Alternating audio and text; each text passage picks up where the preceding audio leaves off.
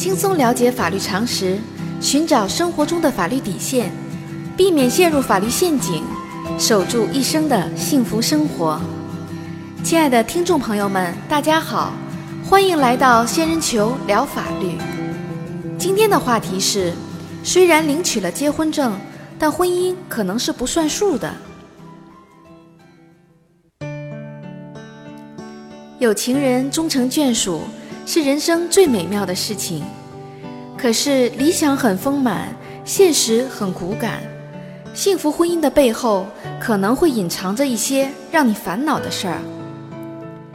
在婚姻法中有个专业术语，叫做无效婚姻。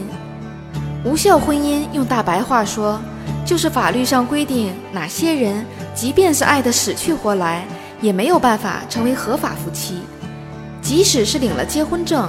一旦被宣告无效，法律上便认为两人压根儿就没结过婚。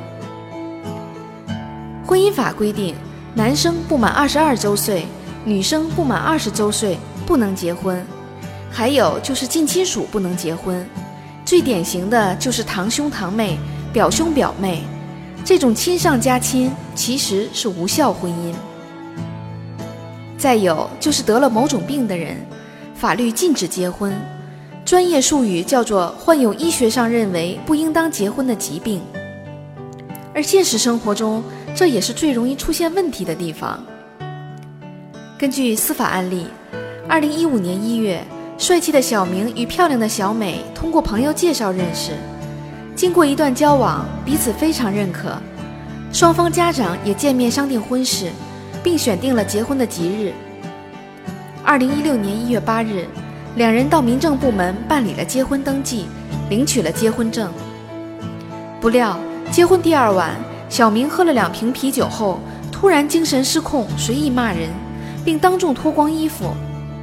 在小美及家人的反复追问下，小明的父母终于承认，小明在结婚前患有精神分裂症，经过治疗，病情已经有所好转。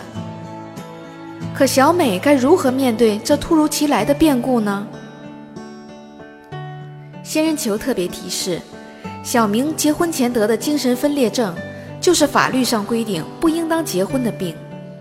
小美可以向法院请求宣告婚姻无效，不需要去办理离婚手续。就是说，两个人的结婚行为从一开始就不成立。虽然已经领了结婚证，一旦宣告无效，小美在法律上仍然属于未婚单身女性。如果再结婚，也不属于二婚。婚姻法中规定禁止结婚的疾病主要有两种，第一种是可能影响性生活与生育的传染病，第二种是精神分裂症、躁狂抑郁型精神病。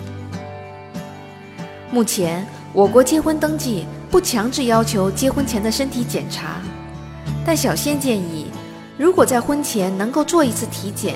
其实完全可以避免案例中小美的悲剧，守住一生的幸福。好啦，今天的话题就说到这儿。如果你也遇到类似的问题需要解决，请关注微信公众号“仙人球聊法律”。如果你还有哪些法律疑惑，也可以加入 QQ 三三八三六九二六六七留言，小仙会选取有共性的话题做专题解答。欢迎明晚八点继续收听。仙人球聊法律。